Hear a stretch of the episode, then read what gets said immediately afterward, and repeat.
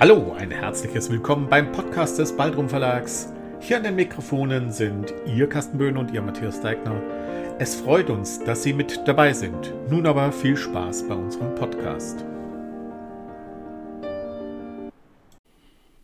Herzlich willkommen in der Hörbar des Baldrum Verlags. Heute hören Sie einen Text aus unserer Anthologie Singwort Weihnacht von Bianca Brepolz geschrieben. Der Text heißt Catherine wurde eingelesen von Katrin Rostdeutscher für den Wettbewerb Literatur zwischen den Jahren des Literatursenders 889 FM Kultur, die einen Wettbewerb hatten für Weihnachtstexte. Dieser Text kann man aber auch getrost nicht nur an Weihnachten lesen, sondern auch gut zwischen den Jahren hören. Wir wünschen viel Spaß.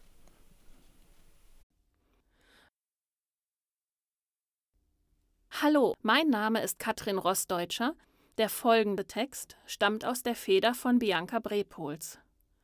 Catherine ist gerade im Baltrum Verlag in der Anthologie Single Malt Weihnacht erschienen. Der erste Schluck lief ihm wohltuend die Kehle runter.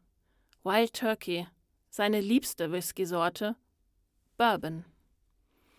Die hellgelbe Flüssigkeit leuchtete im Kerzenschein. Mehr Licht brauchte er nicht. Es war Heiligabend und er war allein. Das erste Weihnachten ohne sie. Catherine. Heute war es drei Monate her. Nachdem ihr Körper innerlich aufgefressen war, schlief sie abends ein und wachte nicht mehr auf. Jetzt war er allein auf der Farm, mitten in Kansas, dem Sunflower State. Seine Söhne wollten keine Farmer werden, also musste er, als sein Körper die Belastungen des Ackerbaus und der Viehzucht nicht mehr wegstecken konnte, die riesigen Felder verpachten und die Büffel verkaufen. Nur das Haupthaus und der Schuppen waren ihm geblieben. Dort befand sich sein liebstes Gefährt, der John Deere Modell 80 Diesel, gerade im Winterschlaf. Heute hatte es geschneit. Das geschah nicht oft im Jahr, Knietief hatte er am Nachmittag in der weißen Pracht gestanden und auf seine ehemaligen Felder geschaut. Einmal Farmer, immer Farmer. Er vermisste die Arbeit mit den Tieren, den Geruch von frischem Heu und Stroh. Der Bourbon erinnerte ihn daran. Er blickte rüber zum Kamin. Das 200 Jahre alte Farmhaus besaß keine Heizung, keine Klimaanlage. Sie waren stets ohne Schnickschnack ausgekommen. Als Catherine schwer erkrankte, kauften ihnen die Kinder ein schnurloses Telefon, das einzige moderne Gerät in diesem Haus, damit sie immer und überall nach Hilfe rufen konnten. Die nächsten Nachbarn wohnten eine Meile weit weg. Jetzt lag es auf seiner Ladestation. Anrufe bekam er wenig. Viele seiner früheren Pharmakollegen waren verstorben oder weggezogen.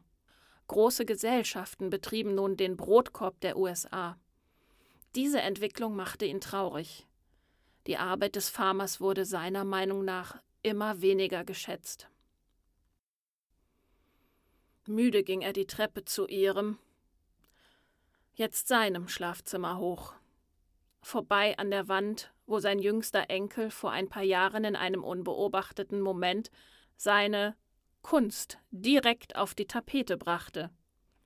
Während die Eltern das Kind ausschimpften, hatte er gelacht und einen Holzrahmen um das Bild genagelt. Zu seinem Enkel sagte er, dass es das erste und letzte Bild sein würde, welches er ungebeten auf eine Wand malte. Er zog sich um, putzte seine Zähne und legte sich ins Bett löschte das Licht und schlief ein. In dieser Nacht beschloss sein Herz, dass es Zeit war, Catherine zu folgen.